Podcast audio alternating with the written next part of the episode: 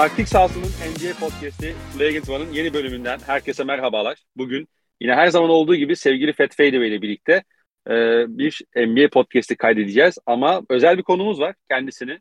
E, Sokrates'te yazdığı yazılar, e, yaptığı yayınlar, Esport'ta anlattığı maçlardan biliyorsunuz. Ama ama her şeyden önce kendisi çok iyi bir Cleveland Cavaliers taraftarı.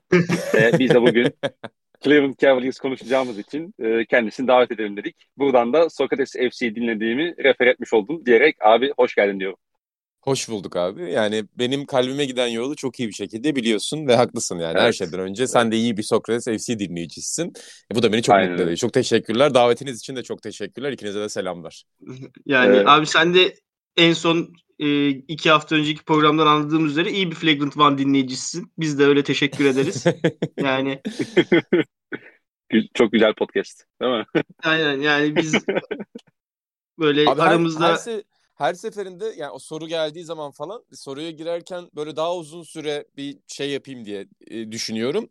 O anda hızlı cevap verirken abi iki seferdir galiba aynı kalıbı kullanıyorum. Çok güzel podcast diye. Ee, yani evet. sevindim. O böyle tek tırnak içinde olmasa da sevindim. ee, abi isterseniz e, takımlarımıza girelim. E, hazır takımın ilk takımımızın adlanmışken de Cleveland'la başlayabiliriz gibi geliyor bana. Ben bir ee, inan- girişte bir disclaimer verebilir miyim? Tabii ki canım. Hani öncelikle özür dilerim. Cuma günü çekecektik podcast duyuruyu da o zaman yaptık ama gerçekten Cuma iş mesaiyi zor bitirdim. E, hala da hastalığım devam ediyor. Dün de İnan abiyle beraberdik. Yani o da şey hani öksürüyorum sürekli. Hani bunu yayına gitmesin diye uğraşacağım ama arada sırada sesli bölen öksürükler duyarsanız hani kusura bakmayın. Çok da sesle alakalı bir iş olduğu için podcast. Hani devamında böyle bir sıkıntı yaşarsanız bu nereden geliyor, boğuluyor mu çocuk demeyin. Boğaz enfeksiyonu geçiriyorum. O yüzden öksürüyorum arada. O yüzden şimdiden e, özür dilerim tüm dinleyicilerden. Geçmiş olsun diyelim abi. Yani şey çok acayip bir şey. Ben bu bir aydır özellikle yoğun tempo içinde bizim yayınlarda çok fark ettim abi. Herkes hasta oldu sırayla ve şeyi fark ediyorsun. Beraber yayın yaptığın insanın ben birçok insanın hasta olduğunu kendine dahil hissediyordum mesela. Maç anlatıyorum yanımda spiker hasta veya ben hastayım. Çok garipti mesela bu son bir, bir buçuk ay. Biraz şimdi sanki hastalığın o dalgası azaldı yani o yayılma hızı azaldı. Ama mesela bir buçuk iki aydır şeyi çok hissediyorum ben de. Yani üç gün çok sağlıklı hissediyorum sonra iki gün tekrar kötü hale gidiyorum. Yani umarım bir noktada bu da şey kırılır. Bu serüven kırılır ya. ve tekrar normale döneriz diye düşünüyorum. Çünkü çok çok can sıkıcı bir şey yani. Bir daha abi sen hadi senin iş ortamın hani en azından tanıdığın insanlar. Ben dört ay önce girdiğim şey bir de iş ortamının en genci benim. Böyle hep ilk ben hasta oluyorum. Şey düşünüyorlar artık. Hani acaba çok mu şey yaşıyor, düzensiz yaşıyor da bu kadar hasta oluyor falan. hani bugün gittim müdürlerimden birine ya efendim benim kız arkadaşım bile yok hani ben düzgün yaşıyorum sadece hasta oluyorum falan demek zorunda kaldım. Yani Fed'in hastalığının da Celtics'in bocalama dönemine denk gelmesi de tesadüf mi diye soruyu ortaya bırakıp yani, yani... Paolo Benkero Paolo Benkero hastalığına yakalanmış olabilir.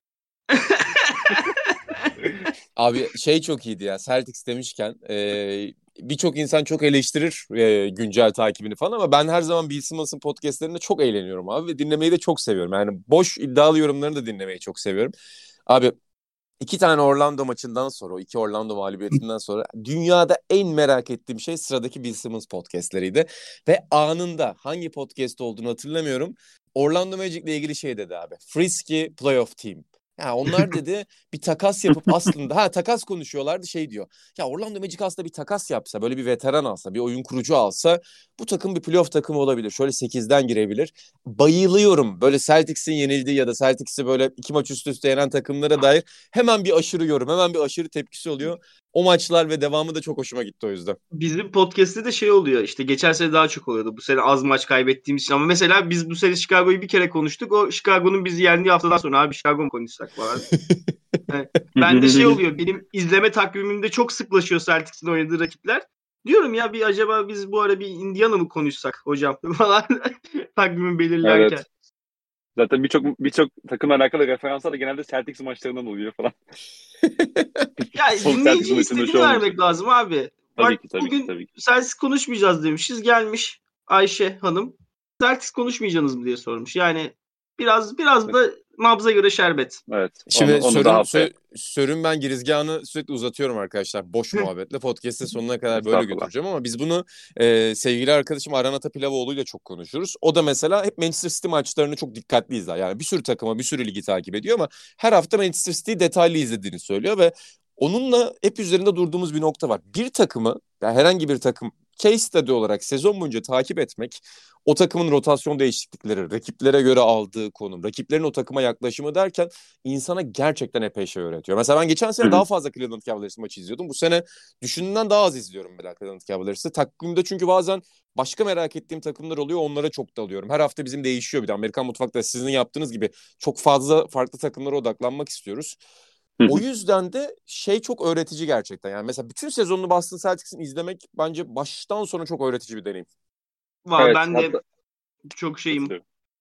Ee, bir de ya neyse o şey konuş bayağı goy goy goya boyayacağım. Yani franchise'ında son 7 senedir sürekli bir şeyler izletiyorken yaşadığı o dönüşümleri de hani ben 7 Hı-hı. senede en az 300 300 az bile oldu yani. 350 maçını izlemişimdir Celtics'in canlı.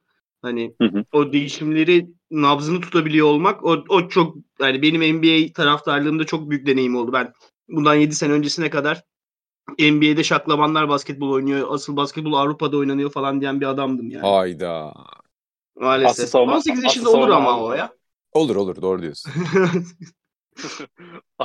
asıl savunma Avrupa'da diyerek e, Cleveland'a geçelim istiyorum müsaadenizle. ee... Aynen asıl savunma Cleveland'da. Asıl savunma Cleveland'da. E, savunma demişken de. Abi şu anda e, İnan abi senle başlayalım. Cleveland ligin en iyi savunmasına sahip.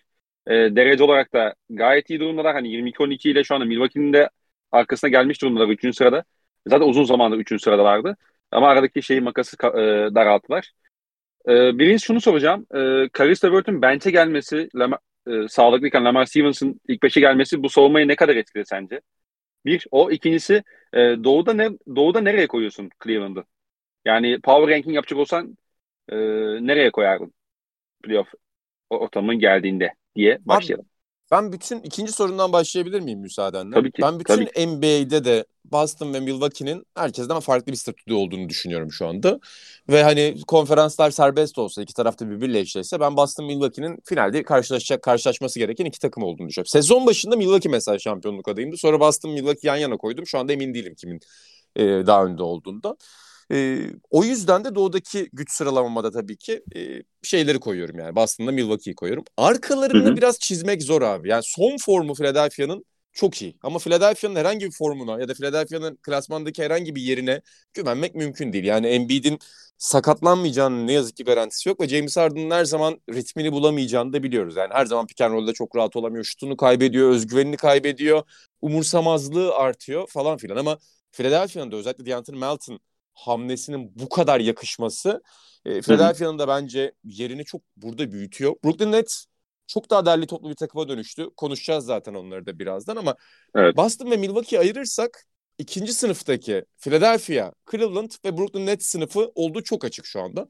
Orada e, benim görüşüm yani bir playoff yapılsa, bir playoff eşleşmesi olsa belki Philadelphia'nın geçeceğini düşünebilirim ama şu anda bir doğu yarı finali adayı benim gözümde e, Cleveland Cavaliers. Zaten ben sezon başında çıtayı oraya koymuştum. Yani doğuda playoff görmek, play'ine kalmadan playoff görmek sezon başında ve bir tur geçmekti bence bu sezonki hedef. Ama şu anda abi doğru bir eşleşmeyle atıyorum Cleveland geldi ya da Philadelphia geldi Boston Milwaukee ikilisinden birini bozdu yukarıda. Doğru bir eşleşmeyle doğu yarı finalini geçecek ve doğu finali görecek bir takım benim gözümde Cleveland Cavaliers. Playoff için hazır olmadığı çok fazla nokta var. Playoff tecrübesi olmayan bir takımdan ve oyuncu grubundan bahsediyoruz. Bunlar ciddi sorunlar bence. Öyle ha deyince çıkılan bir yer değil çünkü playoff. Ama e, bir doğu final adayı var bence karşımızda. Hı hı. Ee, savunma konusu? Abi savunmada ben yani Lamar Stevens hamlesinin veya Chris LeVert yerine oraya enjekte edilecek herhangi bir 3 numaranın her zaman olumlu katkı yaptığını inanıyorum. Çünkü Karis LeVert'ün bir fiziği var belki ama ayak çabukluğu, savunma disiplini bunlar çok tartışılır. Fakat zaten Cleveland Cavaliers'ın savunmasını ligin en iyisi yapan da veya ligin en iyisinden bir noktada düşecekse de düşürecek olan da Jared Allen ve Evan Mobley'nin sağlığı. Yani Jared Allen ve Evan Mobley sağlıklı olduğu sürece Donovan Mitchell'ın topa el sokması, Darius Garland'ın topa el sokması, Karis LeVert ise Karis LeVert'ün orada bir şekilde pozisyonunu kaybetmemesi zaten Cleveland'da ligin bence en iyi 2-3 takımından biri yapacaktı savunmada. Ama sen oraya bir de Lamar Stevens gibi inanılmaz ateşli savunma yapan, çok savaşan, böyle rakibin formasının içine giren ve farklı pozisyonlardaki oyuncuları switch sonrası savunabilecek yetkinlikte olan belki çok olgun bir oyuncu değil ama gerçekten savaşçı ve o savaşçılığın içinde bir ufak zeka da barındırdığını görüyorsun. Bir oyuncu koyduğunda çok daha ideal bir takım ve çok daha ideal bir 5 bulabiliyorsun. Hucumda da ben Lamar Stevens'ın yani yetenekleri sınırlı olsa da e, özellikle sadece köşede şut atan bir oyuncu olmamasının, potaya saldıran bir oyuncu olmasının, ucu ribandına dalmasının, o köşeden hı hı.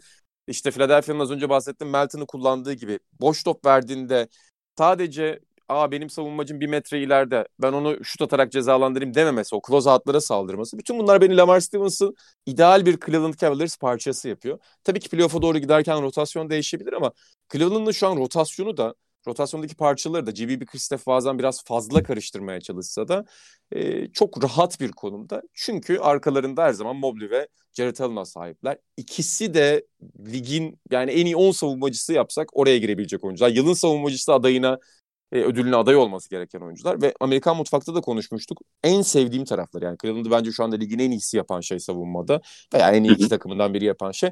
İkisi de switch sonrası o kadar akıllı uzunlar ki. Yani Evan Mobley'nin böyle olacağını zaten geçen sene görüyorduk ama Jared Allen'ın bu özelliği belki Brooklyn'de bu kadar gözümüze çarpmıyordu bu kadar dikkatli izlemediğimizden veya orada e, zeki e, rotasyona karar verenler e, onu ilk beşten attığı zaman belki gözümüzden kaçıyordu. Yani switch sonrası bir klasik uzun görüntüsüne sahip olsa da kısaların karşısında kalabilmesi, ikisinin de rakip kısaların onlara çektiği numaraları yememeleri, fake'lere hiçbir şekilde zıplamamaları, hep ayaklarının üzerinde kalmaları beni gerçekten çok büyülüyor. Ve Cleveland'ın maç sonlarında, çok yakın giden maçların sonlarında uzunlarıyla özellikle kazanmalarının temelinde bu var bence. Çünkü o kritik toplarda rakip kısalar mismatch kovaladığında, uzunları karşısına almaya çalıştığında genelde Cleveland kazanan tarafta oluyor Allen ve Mobley sayesinde. Ee, abi %100 katılıyorum. Bu özellikle o son dediğin programda benim de bayağı dikkatimi çekmişti. Ee, hani yerden ayaklarını kesmiyorlar diye. O da herhalde switch'ten sonra da hani ayaklarını şey pardon uzunluklarını kullanmayı çok iyi biliyor. Yani ben çok uzunum ve bunun farkındalar. Bence en büyük faktör o yani ayaklarını yerden kesmeden o şutu bozabileceklerinin farkındalar. Sadece onu ekleyebilirim. Bir de e, Fed abi hem sana da bu power ranking sorusunu sorayım. Hem de hı hı. E, sen bana e, yayından önce bir şey demiştin. Bu takım Milwaukee'yi yener playoff'ta. Ya da bir yenebilir tarzında bir cümle kurmuştun. Abi ee, yani onun da onun da sebeplerini sormak istiyorum sana. Sevgili Sör Çakmak, özelden her evet. konuştuğumuz şeyi böyle statementmış gibi paylaşman. Burada bir itibar suikastı arıyorum açık söyleyeyim. Hayır. Hani, şimdi şöyle. kardeşim. Kavga mı edelim şimdi? Uzaylıların yanında kavga mı edelim? şimdi şöyle. Ee, öncelikle Cleveland'ın savunmaya oturtabilmiş olması ve e, bunu gerçekten rakiplerinin yaptığına da cevap vererek yapmış olması mühim. Çünkü bazen böyle takımlar oluyor. Bakıyorsun hakikaten iyi savunma parçaları var ancak o kadar arkaik bir savunma yapmaya çalışıyorlar ki ellerindeki parçayla. Hani sanki 2008'de Tom Thibodeau çizmiş gibi savunmalarını. E, o savunma takımlarından hiçbir şey olmuyor. Özellikle kritik anlarda ve bunu da biz e, normal sezonun clutch anlarında şey yapabiliyoruz. Buna mesela örnek e, Dwayne Casey'nin Toronto takımları olabilir. Çok iyi savunma parçaları vardı ancak hiçbir zaman o playofflarda ya da kritik anlarda o savunma seviyesine ulaşamıyorlardı. E, çok klasik Hı-hı. savunma yaptırmaya çalıştığı için. Bu takımda da o savunma yap, o savunmaya ulaşacak parçalar varken gerçekten modernize edilebilen e, gerektiğinde switch de yapabilen, gerektiğinde orta mesafeye baskı da yapabilen bir savunma yarattı e, GB Hoca ve e, açıkçası bayağı etkili. Bayağı etkili. E, ve hı hı. yani bu savunmanın önünde bir de iki tane geçişi çok iyi yönlendiren, geçişte patlayan ve geçişi geçişte merkeze girmesini istemediğiniz bir değil iki tane topu alıp gidebilen kısanın olması da ayrıca bir bu savunmanın tehdidini iki katına çıkarıyor. Ee, Milwaukee case'ine dönecek olursak ben bu sabah izledim e, Celtics maçını, Celtics Bucks maçını. Bana Bucks e, şey gibi geldi. Yani Lopez'le Yannis'i potadan uzaklaştırmak zorunda kaldıkları her anda e, ki bunu şey için yapmak zorunda kalmışlar. E, Tatum ve Brown'un perde sonrası şutlarını biraz baskılamak için yapmak zorunda kalmışlar. Ee, hı hı. Yok başka savunma parçası yok Milwaukee'nin bu iki oyuncu dışında. Yani hepsi kötüler. Hepsi kötü. Matthews kötü. Halde Nell'ın zaten çok büyük bir şey e, kara delik. Kanat'ın tam dönemediği Ingles çok ağır gözüktü gözüme. Hani düşünüyorum düşünüyorum. Portis dün skandal bir maç oynamış. Hani Javon, Javon Carter atıyorsun ucunda başka sıkıntılar getiriyor vesaire vesaire. Aynen. Hani kafada kuruyorum böyle yani bir kurdum Milwaukee Cleveland eşleşmesini çünkü yani sezon uzun süredir böyle gidiyor. 2 Milwaukee 3 Cleveland şeklinde gidiyor. Eğer Milwaukee Cleveland olursa yani şeyi bir düşünmüyor değilim. Perdeden sonra Donovan Mitchell o, o 44 sayılar 47 sayılarlık playoff maçları o işte Denver'a yaptığı serideki gibi hani o adamları vermeye başlarsa e, Milwaukee Donovan Mitchell e, Budenholzer'a bazı kararlar aldırmak zorunda kalır mı? Seri uzadıkça, serinin boyu uzadıkça. Kafamda onu simüle ettim ve bana Cleveland bunu yaratabilir gibi geldi. Ancak tabii e, Lamar Stevens'ı geçen sene çok e, severim şeyden ötürü. E, fantezi playofflarında, para ödüllü fantezi playofflarında müthiş oynamıştı. Ben beni şampiyon yapmıştı neredeyse Lamar Stevens. E, hani çok et, ancak o 3 numara pozisyonuna e, bir işte sene başından beri konuştuğumuz o 5. adamı Lövert'ü de tam zamanlı 6. adam yapacak. O 5. adamı bulabilirlerse ya Cedi'nin performansından ya da takas yoluyla e, bence bu Cleveland'da yenebilecek malzeme var e, Milwaukee'yi. Ve ben hatta şeyi de düşünmedim değil bugün. Yani o uzun gel o oyuncu gelmese bile Kevin Love 3 numarada saklayabilir gibi geldi bana Cleveland Milwaukee'ye karşı. Ee, Garland Mitchell uyumuna ne diyorsun? Abi Genel ben sev- bu böyle oyuncuların yolda buldukları kimyayı ben çok seviyorum. Evet şu an çok o Devin Booker Chris Paul uyumu yok. Ama olamaz da zaten. Hı hı. Hani ama bu şeyin birbirlerinin üstüne bak basmamak konusunda şey olmaları e, gerçekten iyi niyetli olmaları ve beraber bir yapı çıkarmaya dair iyi niyetli olmaları. E, ikisi de çok genç bir oyuncular. İkisi de Danım için 25 oldu. Daha Garland çaylak kontratında öyle. Hani evet. e, bu sene zaten şampiyonluk hedefi yok. Yani Türkiye'nin en büyük rivality'si Yan Özdemir bile bu sene hedefi yani şampiyonluktan şampiyonluktan koymadığına yani. göre çocukların vakti var. Yani ben e, zamanı geldiğinde ki bu zaman öyle 3 sene sonrası 2 sene sonrası değil, seneye e, gerçekten herhangi bir gece karşılaşmak e, istemeyeceğim bir ikili olacaklar. Hani şu anda da öyleler. E, yarın Cleveland maçı olsa canım sıkılır uyurken. Ama e, playoff zamanı geldiğinde gerçekten şey ne derler tough out derler galiba.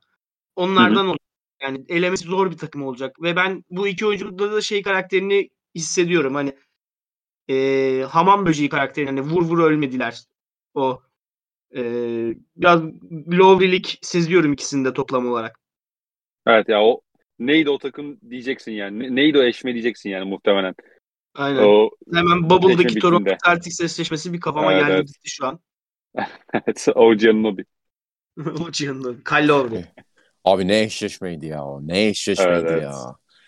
Yani gerçekten yani. insanlar bazen Bubble'la ilgili böyle çok hani LeBron üzerinden şaka falan yapıyor ama bazı serileri Bubble'ın yani basketbol nirvanası ya. Hani seyahat meyahat olmaması da çok büyük etkiliydi orada. Çünkü taze bir şekilde çıkıyorsun maçlara süper dinleniyorsun. E, hep aynı odada uyuyorsun. Gerçekten olağanüstü bir basketbol kalitesi vardı. Özellikle 3-4 tane seride. Denver, Utah, Toronto, Boston, e, Miami, Milwaukee, Rockets, OKC evet Oklahoma'yı unutmayalım. Sende de Son biraz şey oluyor sevgili Sörçak bak. Öyle arada Erman Toroğlu yapıyor ya hocam Ankara gücünü unutmayalım falan gibi. evet. 82 Türkiye Kupası şampiyonuydu Ankara gücü. 82 yani... Türkiye Kupası şampiyonu unutmayalım. Bu arada evet, şey söyleyeyim ben. Ben de şey söyleyeyim sana orada abi. O niyet dedin ya. O niyet konusunun ben cidden önemli olduğunu inanıyorum. Yani sahada izlerken bazen şey vardır. Yani takımı sahada izlersin. Çok bir arada görünürler ama sağ dışında çok büyük sorunları olduğunu öğrenirsin falan. Fakat Cleveland'ın geçen sene değişen havası, geçen sene işte Ricky Rubio'nun, Kevin Love'ın çok önderlik ettiği, e, o değişen havaya Donovan Mitchell'ın bu kadar iyi uyum sağlaması gerçekten olağanüstü. Yani bu muhtemelen Evan Mobley'nin ve Darius Garland'ın genç olmalarına rağmen e, çok şey karakterler, iyi karakterler, basketbolu seven, basketbolu düşünen karakterler olmalarıyla da alakalı. Çünkü hiçbiri Hı-hı. o geçen seneki parlaklığa ya da ışıltıya rağmen bu seneye çok havalanmış vaziyette gelmediler. Yani Garland'ın maç içinde bazen direksiyonu kaybettiğini görürsün ama oyuncunun stiliyle kaynaklı. Oyuncu zaten biraz aşırıya kaçmayı sevdiği için çok değerli bir oyuncu. Ama bazen o aşırıya kaçmanın içinde kontrolü kaybettiğini hissediyorsun. Bu olur zaten bu tip genç kartlarda. Ama hem Mitchell'ın hem Garland'ın evet belki topu diğer diğerine verdiklerinde yani topun olmadığı oyuncu müthiş bir şekilde off ball'da inanılmaz aksiyonlara girmiyor. Belki genelde köşede üçlükte ya da çaprazlarında bekleyen konumda oluyor. Ama takım arkadaşına o topu verdiğinde ya şimdi bu ne yapacak? Keşke top bende kalsaydı diye düşünmediğinde fark ediyorsun. Yani bir orada güven ilişkisi kurulduğunda fark ediyorsun. Hafif de bir hiyerarşi oldu. Yani Garland topla çok sihirbaz bir oyuncu belki ama Donovan Mitchell'ın maç sonlarında şut kabiliyetiyle, sertliğiyle, işte omuzu koyduğunda rakip savunmacıyı itebilme kabiliyetiyle, pick and roll'ü yarabilme kabiliyetiyle çok üst düzey bir skorer olduğunu fark etti. O yüzden topu verme yönünde hiçbir sıkıntı da yaşamıyor. İki oyuncunun bu güven ilişkisi benim de çok hoşuma gidiyor açıkçası. Ve Cleveland'da gerçekten çok tehlikeli bir takım yapıyor. Yani bence 3 tane seri üst üste kazanmak çok zor hemen girdiğim bir playoff'ta.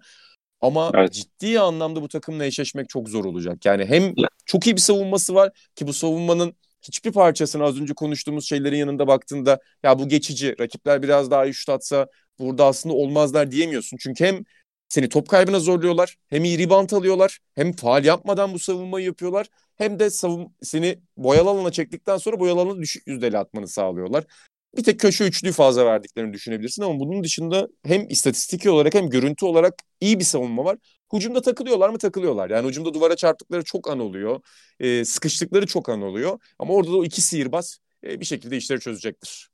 Abi orada da herhalde çok kısa şeyi söyleyeyim abi ondan sonra sana bırakayım sözü. O e, hiyerarşinin oluşmasında yani belki Garland'ın o ilk Toronto maçı sakatlanması da belki biraz yardımcı olmuş olabilir. Yani orada Mitchell'ın o liderliği almış olması hani mecburiyetten de biraz sanki Garland şey demiş olabilir yani etrafındakilere baba biz ne izliyoruz ya harbi. Yani bu adam bu adam hakikaten çok büyük topçu şeyine ister istemez girmiş olabilir ki dediğiniz gibi niyet konusunda ben de size katılıyorum bu niyeti geçen podcastlerde tam tersinden Minnesota'da anlatmıştık. Yani nasıl Anthony Edwards'la evet. Rudy Gobert'in arasında bir iyi niyet oluşmadı. Anthony Edwards perdeyi alıp alıp potaya küfrediyor topu. Ötür, öbür taraftan hani topu başkası mesela geçen San Antonio maçının sonunda Cleveland San Antonio maçının sonunda Donovan Mitchell kafayı indirdi gitti potaya blok yedi Keldon Johnson'dan yanılmıyorsam ve kaybettiler maçı. Ama sonraki maç hiçbir elektrik hissetmedik Cleveland'ın oyununu izlerken. Yine al ver potaya git oyunu çöz onu devam ettirdiler. Bu mühim. Hele özellikle böyle genç takımlarda yani birçok mesela işte Atlanta'da yaşananlar 2017-18 Celtics takımı hani genç takımlarda dağılma işi öyle iki mağlubiyete bakar. Ancak Cleveland o testlerden de hafif hafif geçiyor sezonda ki şu an şeyler e, 22-12'ler bu hani neredeyse meşhur 40-20 e, takımlarından biri olmaya doğru gidiyorlar yani bu. E, evet. Az buz bir iş değil. Katılıyorum.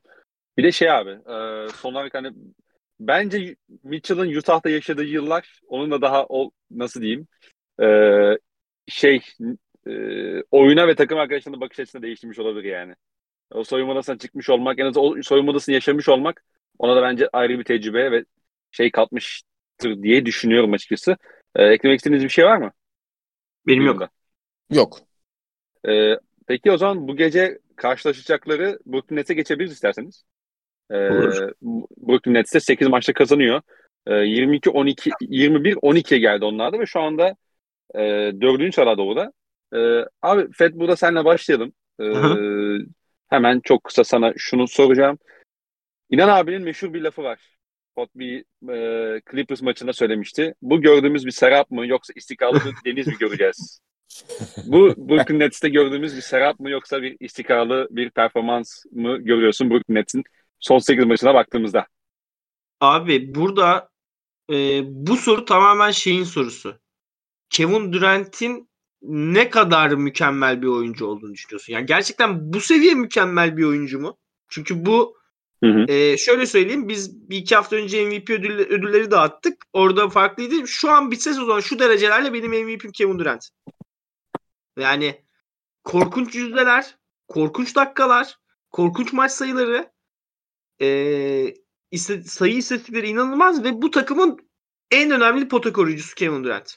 Ve takımı e, takım yapan bu özellikle Steve Nash'in gidişinin ardından takım yapan e, bu takımın gerçekten bir takım olmaya karar vermesi.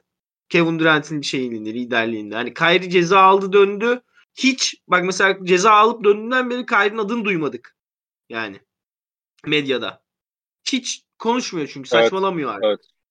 Evet. Topuna bakıyor.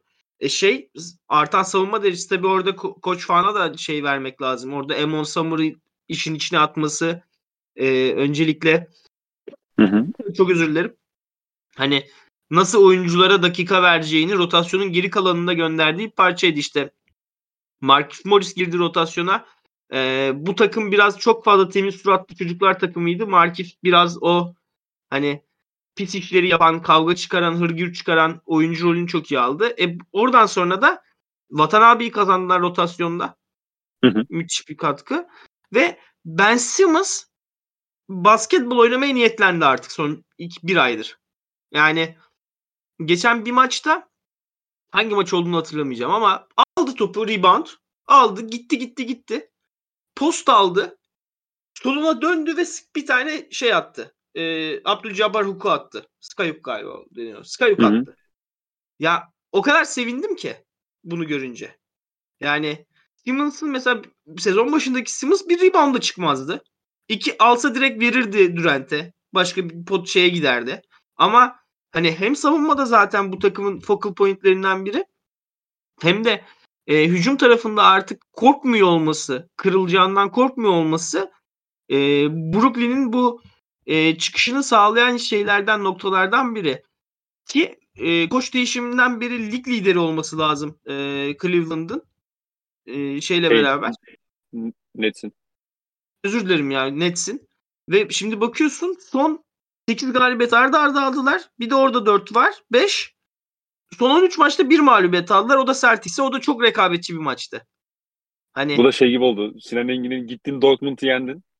Aynen. Fix hesaplaması gibi oldu. o 10 puana lider olursun hocam burada. yani e, aslında baktığımız zaman hani istikrarlı bir deniz mi diyorsun ya bu kadar uyumlu oynayan takım, bu kadar iyi performans veren birinci yıldız, bu kadar uyumlu uyan ona ikinci yıldız. E, bakıyorsun tam bir aya ulaşmış bir e, 12-1 lig galibiyet serisi, 12-1'lik seri. E, seri şeyde başlamış, 27 Kasım'da başlamış, bugün 26 Aralık. E, yani Evet. zaten bir istikrarlı deniz bu yani. Bu NBA'de daha nasıl bir istikrarlı deniz bekleyebiliriz? Ama bunların içinde Simmons'ta Kyrie'nin olmadığı dönemler de var. Tabii tabii. Hani ben şeyden bahsediyorum. Hani genel e, Brooklyn Nets çizgisini çekerken bahsediyorum. Benim arasında Hani- orada sormak sorduğum noktalarım değil aslında şey hani Kyrie ile Simmons'a ne kadar güveniyorsun sorusu biraz da. O yüzden şey yaptım. İşte Kyrie çok iyi bu- oynuyor ama işte ama geçmişte ortada. İşte abi onun içinde orada playoff yolu bence çok eğer sona dair bir soruysa bu. Hani sezonun sonuna dair bir soruysa ben orada playoff eşleşmesinin çok belirleyici olacağını düşünüyorum. Bence e, bu takım bu Nets takımı e, bir tane free şeyden çekerse buyout'tan bir uzun çekebilirse e, Boston hariç her takıma çok ters gelir. Ancak Boston'la da hiç eşleşemiyorlar. Boston çünkü Kevin. Durant'in üstüne ordu yolluyor tek tek. Hani e, Evet. Kevin Durant için hiç kolay bir eşleşme olmuyor. Bu seneki maçta da gördük yani. Hiç rahat edemedi sahanın içinde. Hani ama ben yani mesela şu an Celtics taraftarı olarak Nets'i bir yan gözle bakıyorum yani. Bunlar şey değil. Sezon başında üstünü sildiğimiz Brooklyn Nets değil bu. Bu başka bir Hı hı. Brooklyn Nets. Bu iyi bir Brooklyn Nets. Bu ne yapacağını bilen, ne istediğini bilen ve maçın içinde öyle saçma sapan e, serilerle maç kaybetmeyen. Serinin, serinin başındaki Milwaukee maçını hatırlarsın. Beraber izledik. Evet. Yani Evet. saçma sapan kaybetmişlerdi maçı. Ancak böyle hataları yapmıyorlar uzun süredir. Ortada maç oynamalarına rağmen ki ligin açık ara en iyi clutch takımı Brooklyn Nets. Hani bence istikrarlı bir deniz olduğuna dair e, yeterli sayıda kendimi ikna edebileceğim sayı- sayıda veri var elimde. Hı hı. Yani Ee, benim Brooklyn Nets'e dair şeyim bu. İnan abi sana öncelikle Ben Simmons'ı sorarak başlayayım. Ee, yani Fed o da iyi bir girizgah yaptı. Ben Simmons'ın çok daha iyi durumda olduğunu söyledi. Ee, sanki Jack da onu doğru yerlerde ve doğru beşlerle sağla daha fazla tutuyor. Ne diyorsun? Özellikle bu Joe Harris gibi, Seth Curry gibi şutörlerle beraber kullanması Ben Simmons'ın da fiziksel olarak daha iyi durumda olmasıyla birlikte sanki Durant'siz dakikaları da geçen sezonun aksine çok daha sağlıklı geçmeye başladı. Ya kesinlikle katılıyorum burada. Ben Simmons'ın ikinci beşlerdeki kullanımı çok iyi. Yani mesela Milwaukee maçında ilk beşin içinde de çok iyi kullanılabileceğini gösterdi. Direkt zaten maça agresif girdi. Orada hani Kyrie ve KD varken de Ben Simmons çok iyiydi. Hatta benim şey görüntüsünü görmek çok hoşuma gitti. Benim Ben Simmons'a eskiden beri bir zaafım vardır. Şut atamaması ve oyun görüşü olması zaten bir oyuncuyu sevmem için çok temel sebepler benim. Ee, bir de savunmada da perimetrede özellikle çok zeki bir oyuncu olması çok hoşuma gider her zaman. Ee, özellikle Nets'in ilk topu aldığında ki iyi rebound alabilen bir takım değil yani. En büyük zaafları zaten bu sezon başından beri ki bu beşin iyi bir rebound alabilmesi ya da yedeklerin iyi rebound alabilmesi de mümkün değil. Ama rebound'ı alır almaz veya Ben Simmons rebound'ı aldığında KD ve Kyrie'nin kenara çekilmesi ve abi ilk 8 saniye biz sendeyiz'i ona hissettirmeleri çok önemli bir şey. Çünkü Ben Simmons bu takımda bir rolü olacaksa o ilk 8 saniyede rolü olacak bir oyuncu. Zaten ilk 8 saniyede bir aksiyon yaratamadıklarında, ilk 10 saniyede bir aksiyon yaratamadıklarında Kevin Durant ve Kyrie Irving'in sihri devreye giriyor. Onlar zaten ligin en iyi izolasyon oynayan, orta mesafe atan, en yüksek efektif şut yüzdesine sahip oyuncular arasında. Onlar son 15 saniyeyi zaten çözerler ama Ben Simmons o erken ucumda o fırsatı bulduğunda potaya gidecek mi? Gittiğinde turnikeyi bırakacak mı? Veya ikinci beşte oynadığında işte yanına kimleri koyuyor? Joe Harris'i koyuyor, Seth Curry'i koyuyor. Onlar yoksa Mills'i koyuyor. Royce O'Neal'ı oraya atıyor. Kyrie Irving'i oraya koyuyor ama guard gibi koyuyor. Guard gibi koymuyor. Bunlarla oynadığında zaten Ben Simmons topu köşeye doğru götürecek. Orada bir handoff yapacak veya öbür perdeden çıkan oyuncuyu görecek. Orada da şutöre pozisyon yaratacak. Yani Ben Simmons şutöre pozisyon hazırlayabiliyor mu? Kendi agresif bir şekilde rakip potaya gidebiliyor mu? Bunlar çok önemli emarelerdir ve bunlardan çok iyi işaretler aldık gerçekten. Yani o sırt sakatlığından, bel problemlerinden kurtulduğunu gösterir cinste işler yaptı. E, bunu görmek de beni mutlu ediyor. Yani Philadelphia'dan ayrılış sürecinde en büyük hatalının, en büyük günah işleyen ismi ben hala Ben Simmons olduğunu düşünüyorum. Yani takımın ona yaklaşımı kötüydü ama Ben Simmons'ın da o süreci yönetemediği çok açık bence. e, ve ne olursa olsun bir oyuncunun bir sezonu e, kariyerinin özellikle çok önemli bir döneminde, kariyerinin belki de baharında bir çöpe atması da hoş bir durum değildir ama e, bir yandan da burada e, bu kadar umumlu bir işin parçası olması özellikle son bir ayda beni mutlu ediyor. Abi bir de mesela Ben Simmons'ın e, o rebound alıp geçişi başlatması şöyle büyük bir tehdit oluşturuyor e, Kyrie gibi, Durant gibi oyuncuları da sen geçişte topsuz tehdit, şu tehdidi kullandığın için onların da şey artıyor. Onların da o geçişteki tehdidi mi diyelim verimliliğini de çok arttırıyor yani. Bu sizin Abi şey vardı kulvar ya. Koşu, kulvar koşan evet. Durant'i düşünsene. Geliyor bir şey kulvar koşu Tabii. koşu üstüne. Aynen aynen. Yani e, o çok büyük şey yapıyor. Yani sizin bir şey vardı ya abi. Josh Hart Portland e, ile alakalı bir e, tespitiniz vardı. Hani alıyor geliyor ve sen işte e, Anthony Simons gibi, Damian Lillard gibi oyuncuları trailer olarak kullanabiliyorsun. Evet ee, Josh Hart'ın geçip başlaması. Benzer bir durumda bu her zaman penetreli olmuyor. Bazen işte Ben Simmons hani kendi kendi yarı sahasından böyle bir bounce pass atıyor ve sol forvetteki Kyrie'yi falan bulabiliyor. Bu hep, hep driblingle olmuyor. Bazen pasla oluyor. Ama sanki e, Ben Simmons'ın bu iyi bir Ben Simmons'ın olması da Kyrie ve Durant gibi oyuncuların da tehdit, geçişteki tehditini çok arttırıyor gibi. Ne diyorsun? Kesinlikle abi. Yani şu an zaten NBA'yi biliyoruz. Yani yarı sahaya sen işi bıraktığında izolasyon ya da pick and roll temelli oynuyorsun ama erken hücumda bir fırsat yakalayabiliyorsan, bir fırsat penceresi oluşturabiliyorsan bu çok değerli. Yani hep biz playoff'a dair şeyi söyleriz. Playoff'ta bunları bulmak daha zordur. Evet takımlar daha az hücumu çarçur ederler. Daha doğru şut seçerler. O yüzden senin erken hücum fırsatların kısıtlanır. Ama ne olursa olsun o alışkanlığı edinmek. Yani ilk 8-10 saniyede ben nereye doğru koşmalıyım? Ucumda hangi noktalar benim için en verimli noktalar ve Ben Simmons beni nerelerde topla buluşturabilir? Diğer net oyuncuları bunu öğrendiği zaman çok ama çok değerli bir hale geldi takım.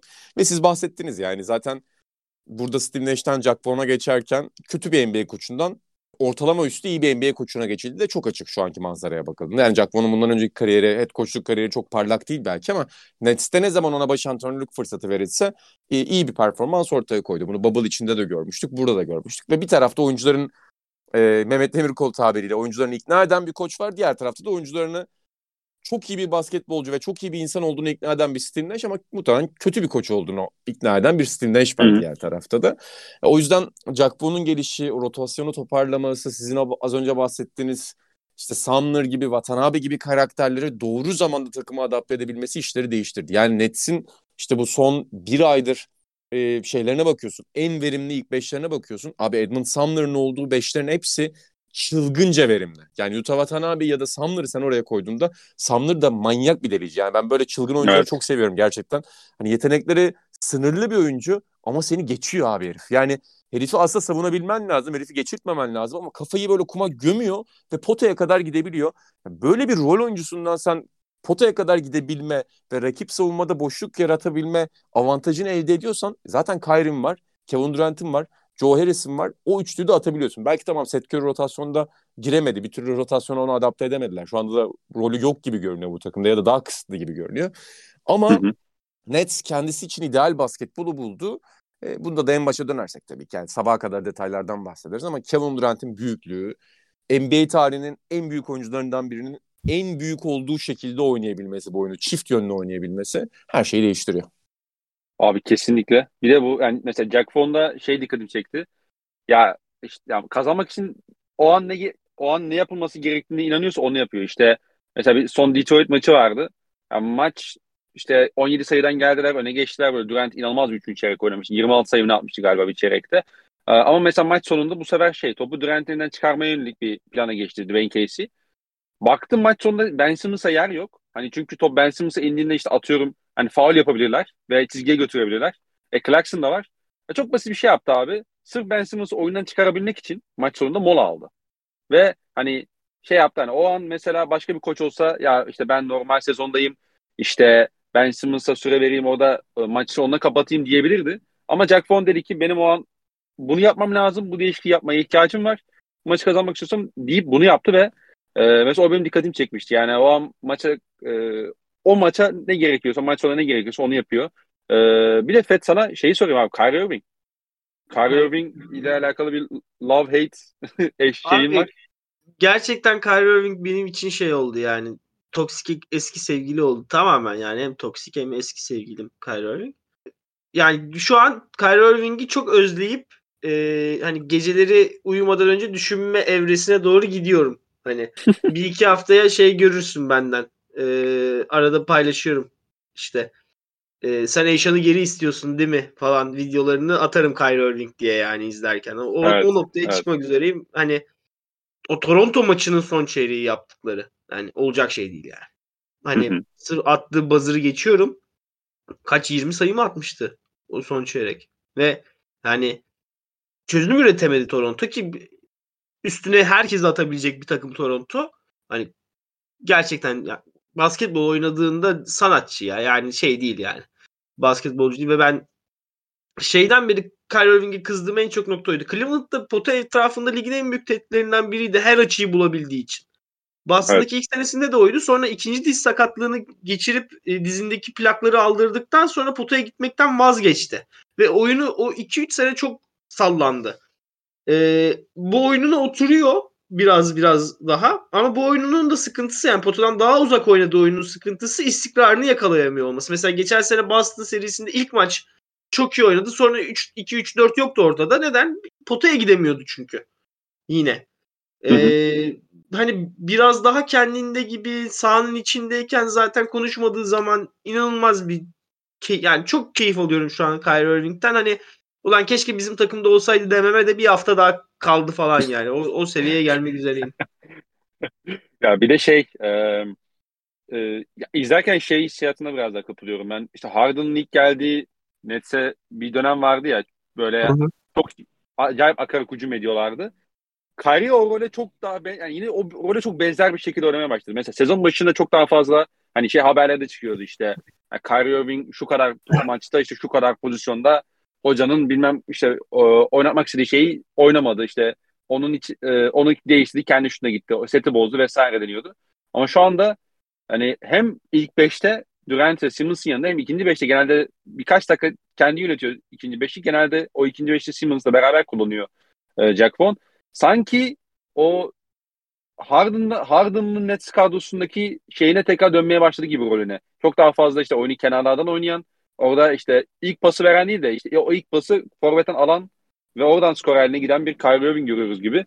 Bu da ona da odaklanmış bir Kyrie Irving olunca herhalde izlemesi çok büyük bir keyif oluyor. Yani evet yani şey yok yani gerçekten. Diyecek laf yok. Kyrie'nin kafası iki hafta basketbolda arda arda olduğunda dönüştüyor adama.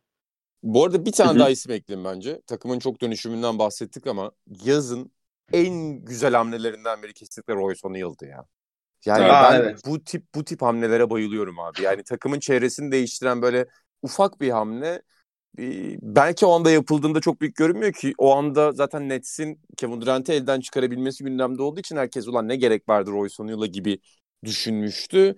E, ama yani geçtiğimiz yaza baktığımda böyle en iyi takımın çevresini değiştiren rol oyuncularından biri. Bir de Royce O'Neal'a dair şunu ekleyelim. Bu takımın dönüş yaşadığı maçı hani Royce O'Neal'ın triple double ve buzzer beater e, tip yaptığı Portland deplasmanı diyebiliriz. O maçtan Evet. önce Sacramento'dan 150 yemişlerdi. Hani Hı. o maçı gittiler kazandılar son topta. E, ve o maçın kahramanı Royce O'Neal'dı ve oradan beridir sadece 3 mağlubiyet aldı. E, Net. Brooklyn Nets. Zaten şeye bakıyorum abi işte ben bu e, özellikle takımların performanslarında şeyleri çok severim. Bu ilk 5, ilk 4 yan yana oynayan 4 oyuncu, yan yana oynayan 3 oyuncunun verimlilikleri istatistiklerini, bu line-up istatistiklerini çok seviyorum. Abi Nets'inkilere bakıyorsun. Yani Royce O'Neal'ın olduğu mesela Royce O'Neal, Sumner, Kevin Durant, Claxton 135 dakika artı 17. Royce O'Neal, Kyrie Irving, Joe Harris, Nick Claxton 100 153 dakika artı 16. İşte Royce O'Neal, Ben Simmons, Kevin Durant, Nick Claxton 187 dakika yan yana oynamışlar artı 10. Adamın olduğu her versiyon yanına Simmons'ı ekliyorsun, Kyrie'yi ekliyorsun, KD'yi ekliyorsun. Bir de Claxton koy. Bu kadar aslında az savunma malzemesi olan bir takımın toparlanmasını sağlıyor. Çünkü sana hem perimetrede hem switch sonrası sertlik getiriyor. KD zaten yardım savunmacısı. Claxton çok atlet. Ben Simmons da biraz daha sağlıklı olduğu senaryoda ki şu anda öyle. Müthiş bir savunma takımı yok belki ortada ama kalbur üstü bir savunma takımı çıkıyor burada. Bu arada Evet. hani ben de Brooklyn'i kapatmadan önce şunu söyleyelim hani e, bir bu podcast siz Cleveland maçından sonra dinleyeceksiniz. İki bu podcast çekildikten sonra Cle- ne Brooklyn Nets'in sonraki 7 maçının 6'sı deplasmanda 8. maçta Boston içeride. Hani bu kadar konuştuk konuştuk. Önümüzdeki 8 maçta 3-5 falan çıkarlar. Yapacak bir şey yok. Biz elimizdekini konuşuyoruz hocam. Neden böyle oldu demeyin sonra. Öyle yani zaten abi e, bu arada bence artık NBA e, yorumculuğu yapmanın en zor yanı o abi. Çünkü bu lanet getirdiğiniz takıma uğursuzluk getirdiğinizin artık bir get- şeyi kalmadı, bir mantığı kalmadı. Çünkü o kadar hızlı şekilde değişiyor ki bir takımın çehresi iyi ve kötü yönde. Maç içinde bile o kadar hızlı şekilde değişiyor ki. Ya bugün konuş, yarın programı yayına sok. iki gün sonra takım tanınmaz hale gelebiliyor. Bir sakatlıkla veya bir dağılmayla. Biz öyle Houston konuşamadık ya geçen hafta. Gerçekten Abi çok evet. niyetlendik. O Alperen konuşacağız falan. Dağıldı takım bir daha. Yani Abi iyi ki de almışlar bu arada ya. Vallahi iyi ki de almışlar. Yani o, neyse neyse. Neyse. Girmeyeceğim. Vallahi if I speak I'm in big trouble yani o yüzden şu anda hiç girmek istemiyorum Houston Rockets'ı dostları da kırmak istemem. Ee, geçelim mi? Geçelim. Ee, peki geçen hafta konuşsak muhtemelen bizim yüzümüzden dağıldığını düşüneceğimiz 3 maçta kaybeden bu New York Knicks'e geçelim istiyorum buradan. Ee, yani geçen hafta podcast yapsaydık ben şey diyecektim ya bu takım işte 7 maçtır kazanıyor ama e, yani bu, onların bir mağlubiyet serisine girmeyeceği anlamına da gelmiyor. Çünkü Knick- Knicks de biraz bu sezon böyle gidiyor diye girecektim ama onlar sağ olsun. Ee, biz podcast'i erteleyince 3 maçlık bir mağlubiyet serisine girdiler. İnan abi aslında şunu soracağım sana. Yani Knicks şu anda bakıyorum 18-16 ile Doğu'da 6. sırada işte üstte 7 maç kazandılar. Son 3 maçı kaybettiler. Hani Knicks sanki biraz da bu şekilde sezonu götürecek gibi duruyor. Ne diyorsun? Abi Yani kesinlikle Knicks'in yani, şeyi bu oldu. Sezonu bu oldu Ya, sanki. Aynen yani üst üste 8 maçta kazanır, 5 maçta kazanır, 4 maçta kaybeder. Ee, bu, bu çok normal ki hani burada kaybettiği maçları bakıyorsun. Yani Chicago maçı son topta giden bir maç. Evet. E, dünkü Philadelphia maçı o sonda 6 dakika alan savunmasına karşı duvara kafa attıkları bölüm Harden'ın ve Niang'in yağmur gibi üçlük yağdırdığı bölüm olmasa yine rekabetçi oldukları bir gündü bence. Yani New York. Knicks'e dair hani galibiyet serisinde konuşabileceğimiz noktaların bazıları hala devam ediyor. Ama galibiyet serisinde konuşabileceğimiz bazı olumsuzluklar da var. Yani takımın çünkü zaten tavanı ve tabanı belli belli konularda. Özellikle bazı konularda, bazı hayati konularda. Dolayısıyla ben sezon başında %50 civarında gezinen ama %50'nin üzerinde bitirebilecek bir play'in bir ihtimalde playoff takımı olabileceğini düşünüyordum bunun. Yukarıdan düşebilecek bir takım. Mesela Toronto düşebilir gibi görünüyordu ki hala belli değil şu anda doğudaki akıbet. Play'in üst tarafı nasıl olacak diye. Şu anda Brooklyn, e, Philadelphia Cleveland oraya doğru gittiler. Ama hani onların yanına New York geldi. New York işte Atlanta'yı, Miami'yi, Toronto'yu, Chicago'yu altında tutabilecek mi sezon ilerledikçe? Veya Indiana Pacers hakikaten sonuna kadar böyle gidebilecek mi? Bunlar çok tartışmalı konular. E, dolayısıyla New York Knicks'e dair e, konuşabileceğimiz ciddi olum, olumlu şeyler var.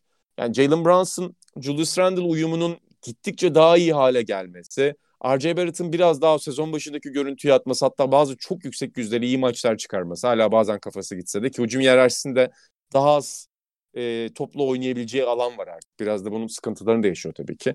E, savunmada Grimes'ın varlığıyla işte ilk 5 rotasyonunun oluşması, perimetre savunmalarında işte Grimes'ın orada seviyeyi arttırması, zaten Mitchell Robinson'ın sağlığına kavuşması ve biraz daha olgun görünmesiyle pota çevresini koruması. İşte yedekten gelen Artenstein ve Jericho Simpson çift uzun gibi oynadığı bölümlerde de tek uzun gibi oynadıkları bölümlerde de fizik kalite ve savunma getirebilmeleri. Özellikle Simpson'ın atletizmi, Hartenstein'in oyun bilgisi. E, Randall'ın bu denklemde daha iyi savunma yapan bir oyuncuya dönüşmesi. En azından savunmada çabalayan bir oyuncuya dönüşmesi.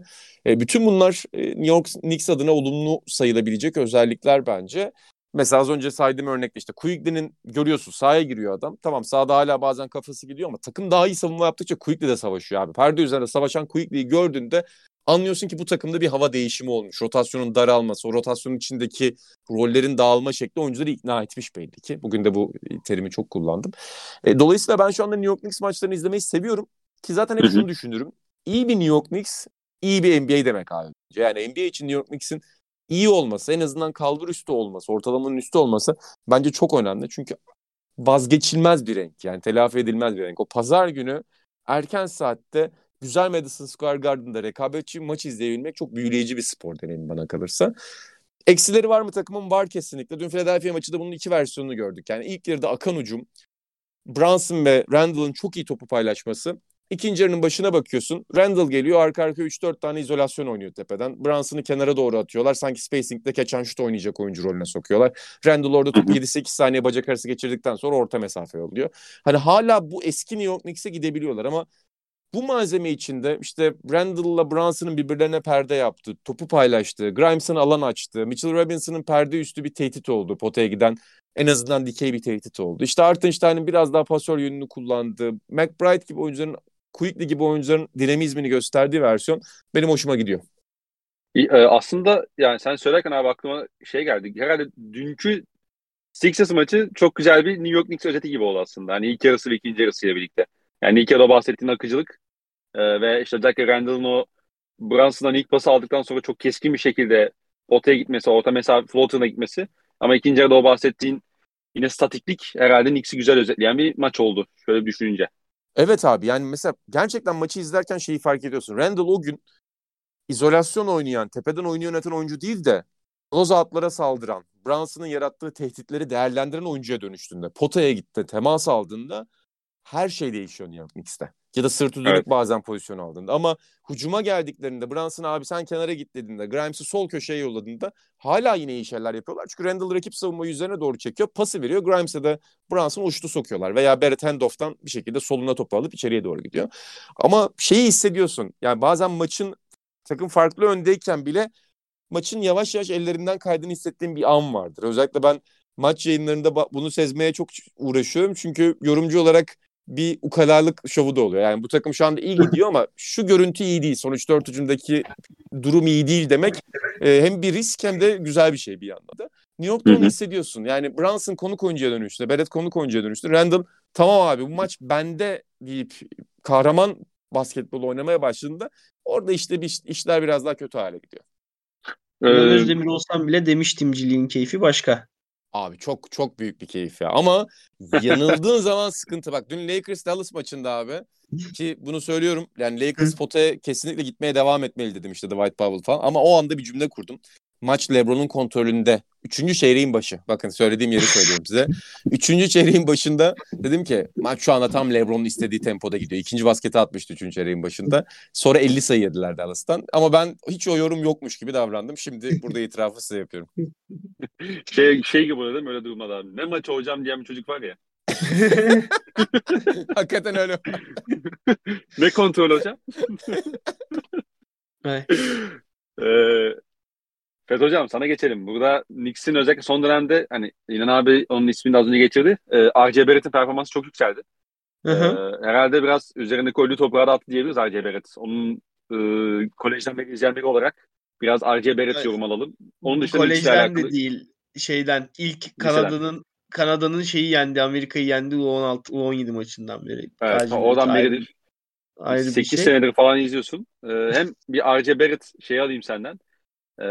Ye- değerlendirmesi alayım. Ne değişti onda? Ve Şimdi- genel bir Knicks performansı yorumu alayım. Şimdi ben şimdi İnan abi gibi canlı yayında maç anlatamadığım için e, eski podcastlere gönderme yapacağım ve bir buçuk sene önceye gideceğim. E, bir önceki sezon biz yine seninle sezon öncesi ya da off season hamleleri konuşurken New York Knicks'in hamlelerinde bu işte Fournier'i imzaladıkları o kontratları dağıttığını konuşurken şundan bahsettik. Hatta Alperen çok sevmişti Thibodeau'yu eleştirdik diye hatırlarsın sen de.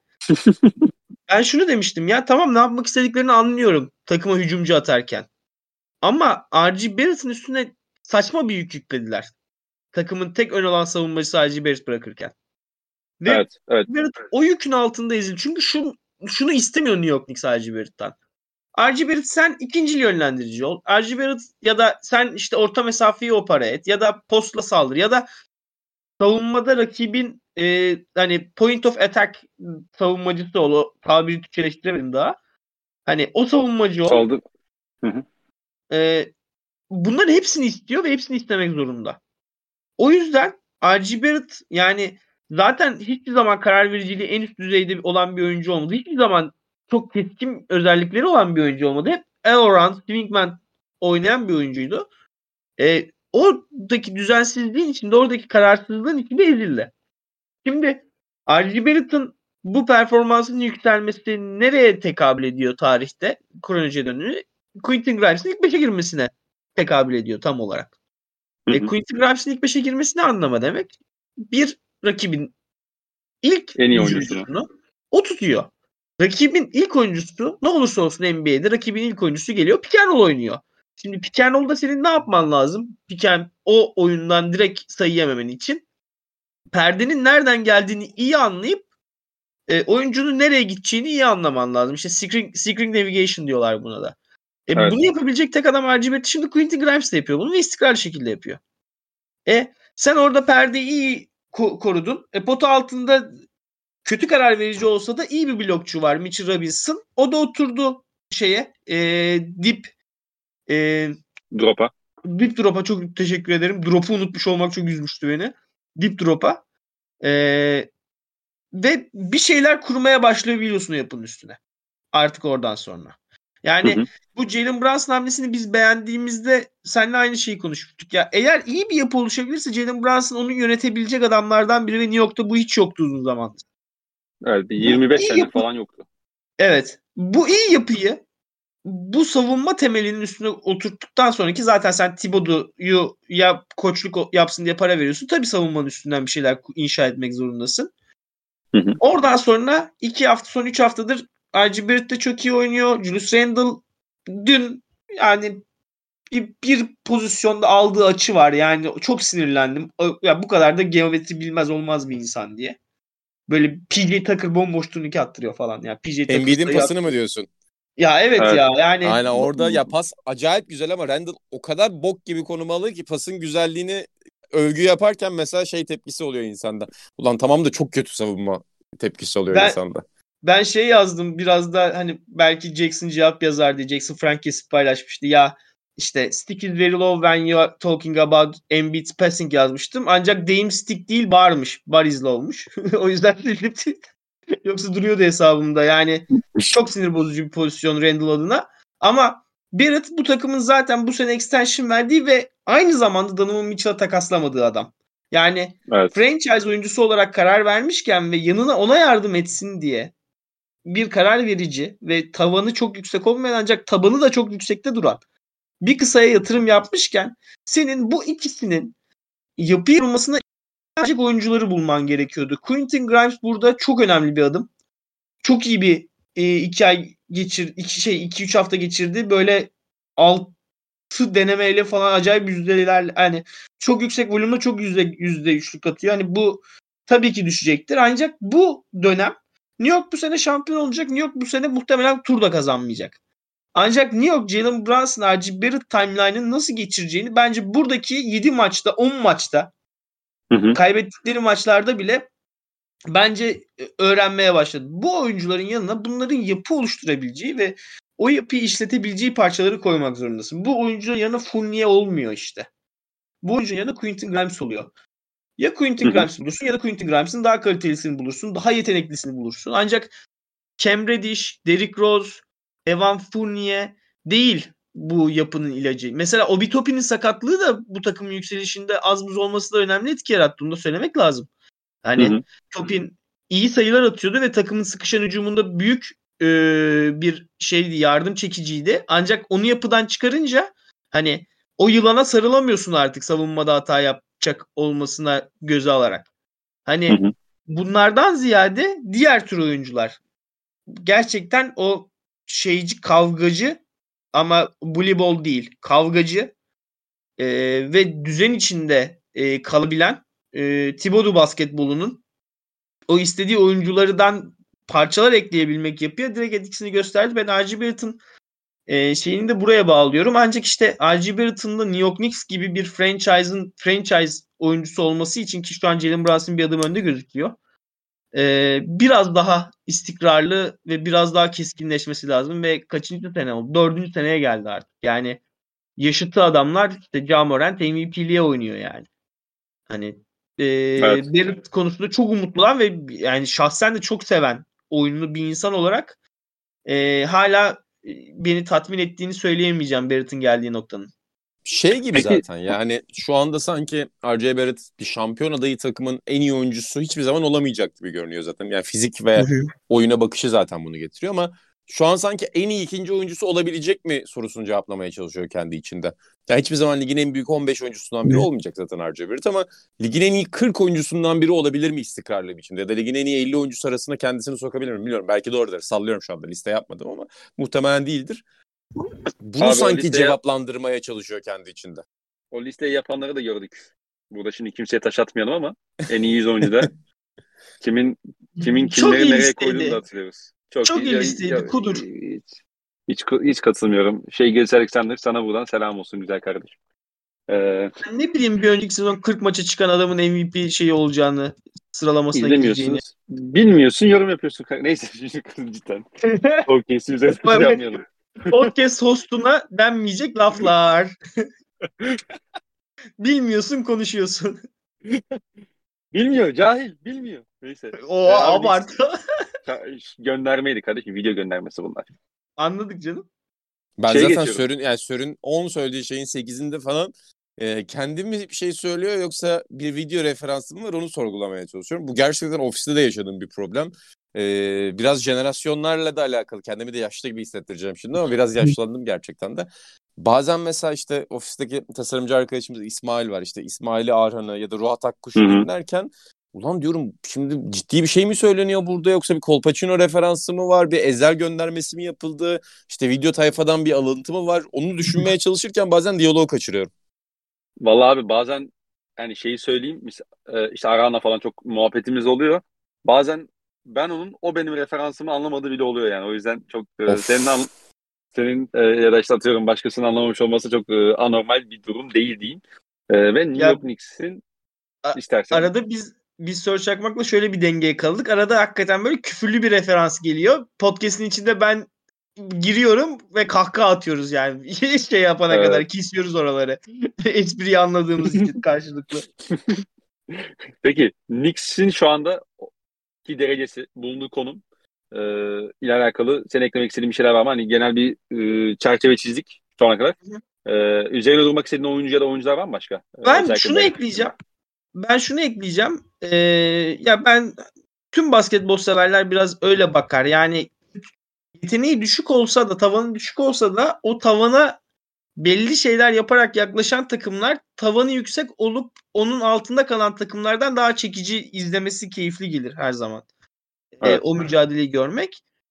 Ee, şimdi anladığım kadarıyla bu Doğu'nun gidişinde hani Miami'den bir atak gelmezse ki sanmıyorum hani e, 6. sıra için Atlanta New York izleyeceğiz. Hı hı. New York böyle tutunmayı başarırsa tabii çok da düşebilirler. Ama şu an görebildiğimiz New York orada tutunabilir gibi geliyor bana. Brunson sakatlandı dün. Onun bir sakatlık şeyine bakmak lazım ne? tabii. Yani Brunson Aa. dün sakatlandı Sixers maçında. Ama durumu ne bilmiyoruz. Yani ben Aa. en azından bir haber görmedim daha. O sakatlığın e, önemi de tabii belirleyici olabilir. Böyle bir E, detay. yani Atlanta'da da Trae Young mevzuları falan var. Ben şeyi Evet. çok isterim. New York 6'dan girsin çok isterim. Gazlı bir. Cleveland'a karşı özellikle genç Cleveland'a karşı bir Madison Square Garden'da bir topalaşma hani bir Brunson vursun, bir Garland vursun, bir Barrett vursun, bir Mitchell vursun. Pot altında Garrett. Allen'la Mitchell Robinson birbirini tokatlasın falan çok isterim. Umarım yaşanır yani. Umarım New York o, o Madison Square Garden yani geçen şeyde de pandemi sezonunda da ya iki maç oynandı Madison Square Garden. Üç maç oynandı. Üç. Yani hı. hala konuşuyoruz Trey Young'ın orada yaptıklarını. Hani Evet. eee, ya basketbolun Mekke'si playoff'ları şey yapıyor yani hak ediyor yani. Yalnız yalnız bu arada şey de enteresan olur yani bahsettiğin olası eşleşmede Donovan Mitchell'ın da biliyorsunuz yani Knicks'e takası Tabii, çok tabii, tabii. konuşulmuştu. Oradan da çok enteresan bir hikaye çıkabilir katılıyorum. Güzel bir şey olur. Bu yaşansın Evet. diyelim. Ben bunu biraz şey yaptım. Hani şey eee, aldım kabul ettim der burççu tayfa böyle. Hani bir şey istedim aldım kabul ettim. Hani bir şipledim bunu. Biraz aşkı kuşku şeyiyle konuşacak olursak sözlüğüyle. Peki. Ee, var mı Knicks'e eklemek istediğiniz bir şeyler yoksa son takımımıza geçebiliriz. Bende yok artık. Bende de yok. Ee, burada Fed senle başlayalım abi. Pelicans şu anda 20-12 ile Batı'nın ikincisi konumunda.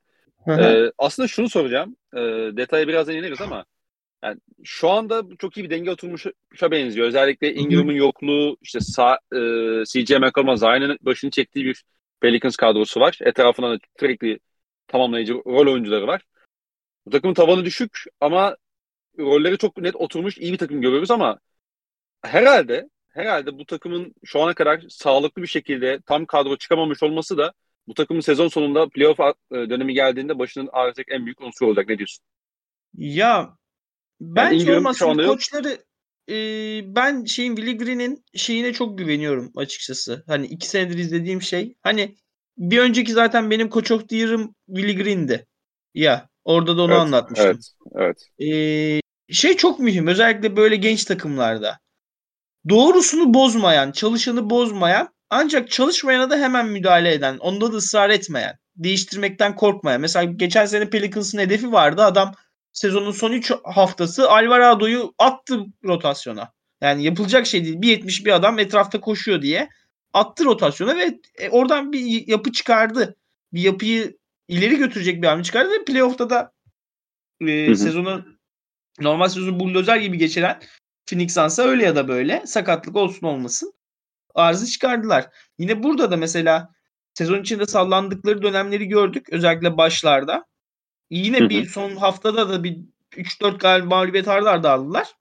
Ama benim Billy Green'in o yapıları elinde yeteri kadar malzeme olduğunu da yapabileceğini düşünüyorum. Ki ayrıca Pelicans'ın rotasyonu da yani genel geniş rotasyonu da birçok hamle yapmaya mühim işte şey e, elverişli çünkü işte Nance gibi iki pozisyonunda da ba- başka özelliklerini gösterebilen oyuncular var. Zaten kanattaki genç rotasyon Herb Jones, Trey Murphy çok kıymetli e, oyuncular. İşte Ingram çok hani Ingram da bence ligin en iyi ikinci adamlarından biri olmaya oynayacak olan bir oyuncu. Onun çok yönlülüğü, pasörlük özelliği, three level scorer olması çok önemli. E, Valanciunas'la Larry Nance'in yerini değiştirebiliyorsun. Bir ya işte daha hücum yönlü post oynayabilen, hücum reboundına giren ya da savunmada potuyu kapatan, hücumda perde sonrası pas dağıtabilen ve savunmayı daraltabilen bir uzun profiline gidebiliyorsun. Hani ben e, Pelicans'ın bu özür dilerim sakatlıklardan işleyecek formülleri çıkararak düş- çıkarak çıkabileceğini düşünüyorum. Ancak şey tabii ki soru işareti. Ingram kariyeri boyu sakatlıklarla uğraşan bir adam oldu. Zion kariyeri boyu sakatlıklarla uğraşan bir oyuncu oldu ve e, takımın veteranı CJ McCollum da hani küçük bir iki numara. Yani bu işler playoff'a geldiğinde iki günde bir, iki- beş günde iki tane maç oynamaya başladığında e, asıl yükü çeken oyuncu CJ McCollum olursa o da seri ilerledikçe e, düşmeler yaşayacaktır yani. Çünkü ilk ilk defa bu kadar hücumun ana parçası, ana yönlendiricisi olduğu bir takımda oynuyor. Damian Lillard'ın yanından geldikten sonra ki e, Terry Stotts'ın en çok eleştirildiği noktalar CJ McCollum'la Damian Lillard'ın dakikalarını ayıramamaktı. Ki Evet. o yüzden CJ McCollum çok uzun süreler hani kariyerin uzun bölümü 5 yönetme sorumluluğu almadan e, oynadı ki ama yine çok iyi yönetici. En azından iyi karar verici. E, CJ McCollum ben o özelliğini çok takdir ediyorum. Eğer soru oysa ben e, buradan endişe etmiyorum. Benim endişe ettiğim nokta rotasyonun genişliğinin ne zaman şey yapılmaya başlayacak olması. Konsolide edilmeye başlanacak olması. Bu hani, biraz işte sakatlıkla da alakalı ama. Ya bence orada bir GM'lik karar verememesi de var. Ha. Hani ha. hani okay. bence yani abi Graham Jackson Hayes hani yok bunların yeri abi bu rotasyonda. Hani hadi görelim. Yani deadline'da görelim bir şeyler. Çünkü çok fazla var zaten asetin senin takas asetin. Yani hı hı. E, sevgili dostum Okan Şenol bu soruyu sormuş mention'da. Ona da cevap vermiş olayım buradan. Hani e, bence Pelicans gerçekten batı bu kadar açıkken e, gerçekten açık halde batı. O şeyi yapacak, o ekstra oyuncuyu alacak. Hani Aaron Gordon'ın Denver'a yaptığı etki gibi bir etki yapabilecek. E, bir oyuncuyu alması gerçekten onlara çok büyük bir güç katar. Yani Pelicans'a dair bir soru işaretim varsa 3 tane B kalite rol oyuncusu yerine 5 tane C kalite rol oyuncusunu tercih edecek olmaları. Yani şu an ondan korkuyorum ben. Umarım o takası yapar Griffin Hoca. Trade asetleri de çok fazlayken hala Milwaukee'nin pikleri duruyor, Lakers'ın pikleri duruyor elinde. Hani onu yaparsa özellikle Okan'ın bahsettiği gibi bir mesela Toronto takımı dağıtırsa yani hakikaten ben şey olurum yani. Ulan çıkacağız doğudan da batıdan bunlar gelirse sıkıntı var olurum yani. O derece büyük bir contender olurlar. Belki Jamorant de o zaman sadece Boston hakkında endişelenmemeyi bırakır. Hani e, bence Pelicans'ın yani ele güne bir yani biz buradayız ve evet bu seneden itibaren kazanmaya oynayacağız. Gösterecek bir hamle yapması lazım bence. İnan abi burada sana şeyi sorayım. Ee, özellikle Ingram'ın yokluğunda Zion'ın çok daha fazla top oynadığını ve takımın ana oyuncusu olduğunu görüyoruz ki bu zaten sakatlık öncesi gördüğümüz de bir e, şeydi. Hani e, roldü Zion için. E, ve özellikle son dönemde şimdi mesela Phoenix Suns'ın çok fazla problemi var. Ama mesela Monty Williams bir şeyi iyi yapıyorsa normal sezonda o da rakibi hazırlığını çok iyi yapar.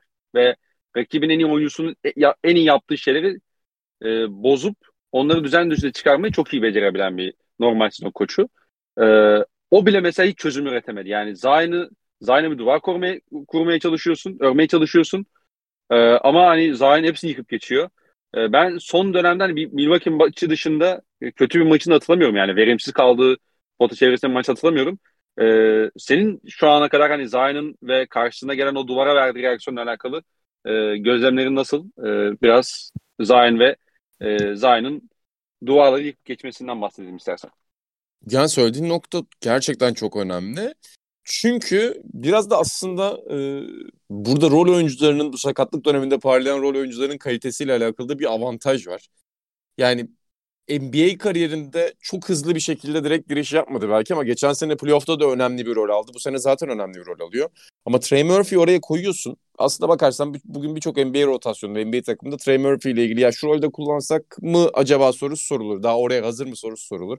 Ama Zayn'ı sahaya koyuyorsun. CJ'yi koyuyorsun. Yanlarına Valanciunas ya da Nance'den birini aldın. Herb Jones'u köşeye koydun. Bu takımın şeyi çok yaptığını gördük. Ya o Phoenix Suns maçlarında benim en etkilendiğim noktalardan biri oydu mesela. Zion topu getiriyor. Genelde Zion köşede topu getiriyor. Yani kenardan oyunu onlar kuruyorlar. Evet. Direkt tepeden başlamıyorlar. Getiriyor. Rakip savunma iki oyuncuyu Zion'a göre mesela konum alan hale soktuğu zaman iki tane savunmacısını ona bakar hale getirdiği zaman direkt pası Trey Murphy'ye çıkarıyor. Tepeden üçlü çakıyorlar. Ya dünyanın en basit basketbolu belki ama Zion'ın da verimli olan basketbolun ne olduğuna dair çok erken fikir geliştirmesi. Zaten Duke'da da o özelliklerini ben az kolej izliyorum ama görebiliyordun. Yani adamın bir basketbol hissi var gerçekten de sahada.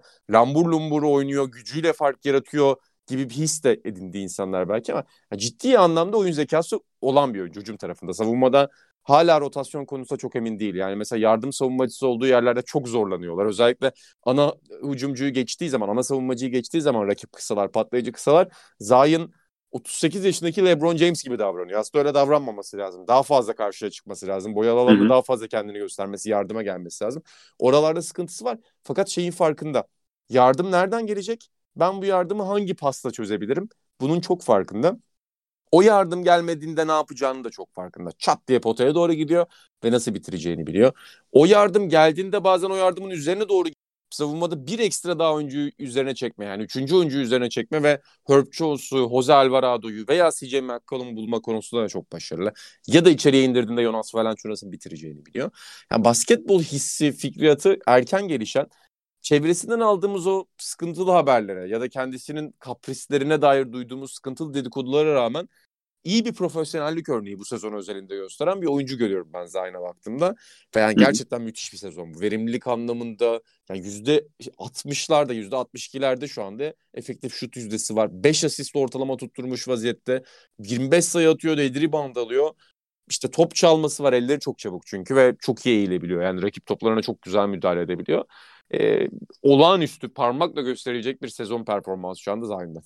Bir de abi Zayn'da benim en dikkatimi çeken noktadan bir şey işte sen mesela maç içerisinde farklı şeyler üzerine deniyorsun. İşte ikili sıkıştırmada farklı yerlerden getiriyorsun onu ne bileyim işte bir pozisyona mer- işte kenardan başladığı zaman merkezi yönlendireyim diyorsun.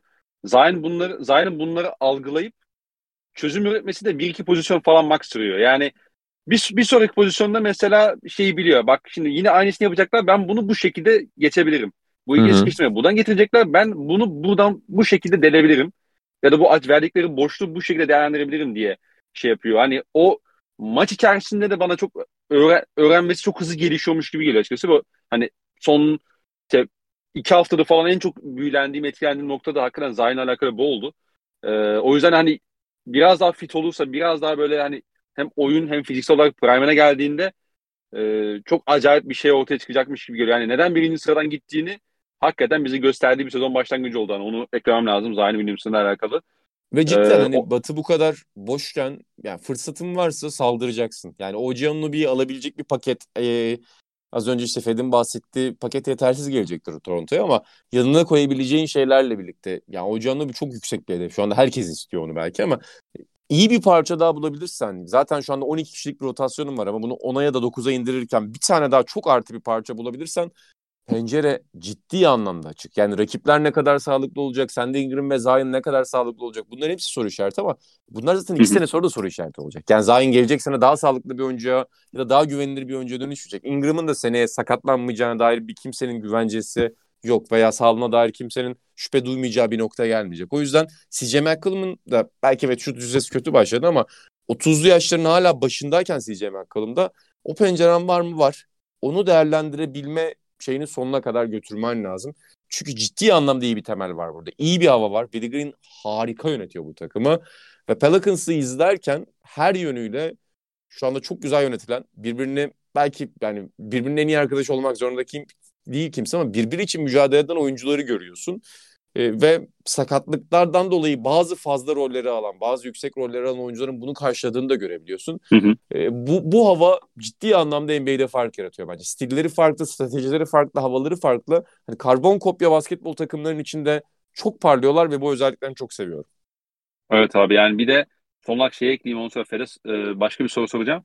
Yani Willi Green'in şey özelliği de çok hani kafasında net oturtmuş abi işte maça şeyle başlıyor Valenciunas'a başlıyor o maçta Valanciunas'ın maçı kapatması gerektiğini düşünmüyorsa yani direkt mesela Lerinense bitiriyor. Valanciunas'ın 15-20 dakika alması e, mesela onun için bir problem değil. Belli ki Valanciunas için de problem değil. Yani bir sonraki maçta da işte e, Valanciunas'a yine be, e, aynı şeyi alıyorsun işte hücum performansını alıyorsun, rebound katkısını alıyorsun. Hani koç orada belli ki oyuncu grubunu da iyi idare ediyor. E, o da benim bilgiyle alakalı en çok dikkatimi çeken noktadan biriydi. E, Fethi Hoca'ya şunu sormak istiyorum. Şimdi bu takımın ilk beşinde Valenciunas var. Zion Williamson var. CJ McCollum senin de bahsettiğin kısa bir iki numara. Okay. Sağlıklıyken Brandon Ingram da var. E, bu takım ligin şu anda en iyi 6. savunmasına sahip. Nasıl oldu Hı-hı. abi bu? Büyükler. Yani büyükler. Hı-hı. Hani şey gibi düşün. Hani yani ideal bir CJ... kalecileri yok. Ama ona rağmen Abi, abi bir de şema işidir bazı şeyler. Yani evet. sen e, Ingram daha çaylak zamanları daha iyi savunmacıydı. Şu an düştü ancak pas kanallarını tehdit eden bir savunmacı. Zaten Herb Jones, Trey Murphy kimi koyarsan koy. Canavarlar yani. Aynı şekilde Naci Marshall. Evet. Hani onun adını unuttum az önce sayarken. ee, ki kendisi benim fantezi takımımda şu an. Hani e, arkada da ya bu arada şu ağır olmak evet kötü ancak drop yapmayı bilen ağır bir uzunun varsa onun kalınlığı e, güzel bir caydırıcılık. Yani yok hiç bunu yapmayı öğrendi. Valenciunas da uzun zamandır yapmayı biliyor bunu. Valenciunas da playoff'ta LeBron'la denk gelmediği müddetçe şeyini koruyabilen, kendi alanını koruyabilen bir uzun. Ee, hı hı. Yani buradaki sıkıntı şeydi Zion'ın e, bu seneye kadar ligin en kötü savunmacısı olmasıydı açık ara. Her sahaya çıktığında. Hani şu an ligin kötü savunmacılarından biri. En kötü savunmacısı değil. Ee, ve rotasyon da geniş olduğu için döne döne hani hani Alvarado'nun 20 dakikası var Devante Graham'de e, rakip handler'a saldıran bir kısa işte Marshall'lar, Murphy'ler hani gir çıkanın birbirini aratmadığı işte Lennens giriyor savunmada sıkıntı olduğu zaman ve bunların dakikalarını rakibin ona verdiği şeye karşı da kullanabilen bir koç. E, hepsi bir araya geldiğin zaman evet metodik olarak e, doğru bir savunma ortaya çıkarmak mühim. Bir şey mümkün.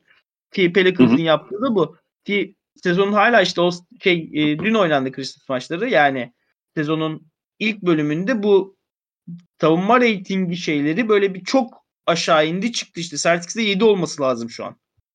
Mesela, Bakıyorum hemen. Evet 7. Yani mesela Celtics'te sezonun ilk bayağı kısmı çok parlak bir savunma yapmamıştı. Hemen hop 7'de bulduk kendini. Biraz şey diyorsun yani biraz inişler çıkışlar sezonun bu evet. aşamasında normal diyorsun. Hı-hı. 30 30 küsur maç olduğu için. Peki evet. ikinize de son olarak şunu sorayım. E, Pelicans ile alakalı. E, batıdan çıkma ihtimalini nasıl görüyorsunuz? Gayet. Senle başlayalım abi. Gayet var. Yani gayet var. Kaçıncı, şu anda kaçıncı takım sence mesela batıda? Ya da daha doğrusu şöyle sorayım. Pelicans'ın önünde yaz, kesin yazabildiğin kaç takım var batıda? Memphis var. Memphis. Hı hı. Aynen. Denver. Denver.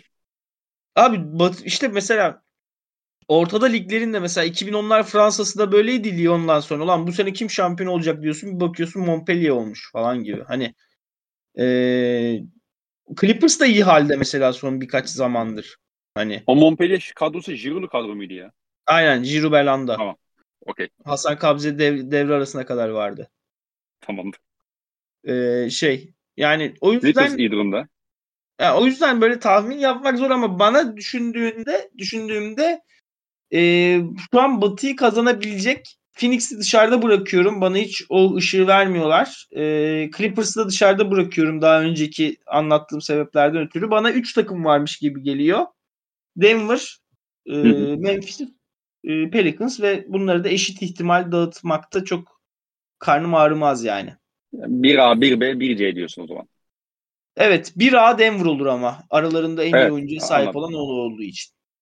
Peki İnan abi sen ne diyorsun bu konuda? Yani Batı biraz hala açık gözüküyor. Ben hala toparlanması beklediğim takımlar var elbette ama e, şu anda e, sen Pelicans'ı Batı'da gerçekçi olarak nereye koyuyorsun? Ve Batı'dan çıkma ihtimallerini nasıl görüyorsun? Yani çok sansasyonel bir yorum yapmayacağım ama mesela şu anda Golden State ondan girdi diyelim, play'ine girdi diyelim. Oradan işte birinciyle eşleşen takım olarak çıktı diyelim play'inden. Gitti New Orleans Pelicans'ı eledi. Hiçbirimiz şaşırmayız buna. New Orleans Pelicans direkt düz bir şekilde Batı finaline çıktı. Oradan NBA finaline gitti. Buna da şaşırmayız. Yani bu kadar hassas ve saçma sapan dengelerin ya da dengesizliğin olduğu bir yerden bahsediyoruz. Ben de Memphis ve Denver'ı şu anda tepeye koyuyorum. Pelicans performans olarak orada görünüyor. Yani savunmaları müthiş şu anda. Kendi beklentilerinin çok üstünde bir savunma yapıyorlar. Zayn ve Valanciunas'a rağmen bunu yapıyorlar. Belli ölçülerde katkıları var tabii ki ama temelde eksi savunmacılar oldukları için bunu söylüyorum. Ee, hı hı çok etkileyici bir performans ama hala onlar benim için birinci katta değiller. Birinci katın yakınındaki takımlar içindeler. Yani Phoenix, Clippers ve New Orleans Pelicans oraya böyle şu anda yumruk atabilecek takımlar. Tabii ki playoff tecrübeleri burada biraz daha eksik. Yani sağlıklı bir Kawhi Leonard burada yaratacağı fark çok daha büyük olan bir oyuncu. Ya da Phoenix Suns'ın biraz daha geleneği var son yıllarda. Yani playoff'ta büyük anları oynadılar. Hem çok iyi çıktıkları oldu hem sıçtıkları anlar oldu büyük anlarda. O yüzden onların da bir tecrübesi var. Dolayısıyla New Orleans Pelicans için dediğim gibi batıdan çıkmasına şaşırmam. En tepedeki adayım da değil ama ben o noktadayım. Yani Cleveland'da söylediğime benzer bir nokta. Ama Cleveland'a göre şansları doğuda iki tane büyük canavar var. Batıda şu anda öyle iki canavar yok. Yani bu konferansın favorisi yok diyorsun. Bu konferansın favorisi yok. Sürprizi de çok var.